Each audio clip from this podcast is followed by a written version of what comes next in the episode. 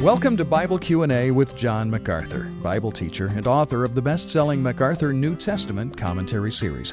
This is Denny Nugent, and today's question concerns spiritual gifts. We know the Holy Spirit endows every believer with some kind of unique spiritual gift. 1 Corinthians 12:7 speaks to that, where it says, "To each one is given the manifestation of the Spirit for the common good." Now, John, how does a person know what his spiritual gift is? How does he find it? Yeah, I'm glad you asked the question kind of in the singular, a unique spiritual gift. There are listed categories of giftedness, uh, Romans 12, 1 Corinthians 12.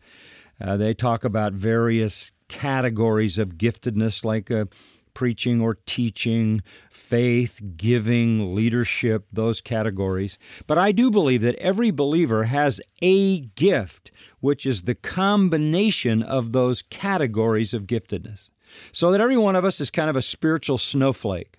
And your gift, my gift, is for the common good. My gift is not for me.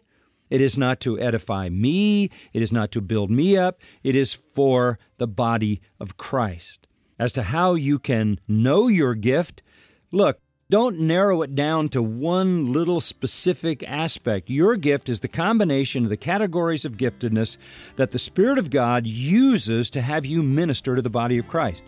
So look at how you minister. Look at how you minister effectively. What do people respond to when you do it? What do you find joy in doing? And you don't need to get overly technical or overly refined. Just let the Spirit of God use you in the body of Christ. Thanks, John, and thank you for listening to Bible Q&A with John MacArthur. For more in-depth teaching or to submit your question for John, visit macarthurcommentaries.com.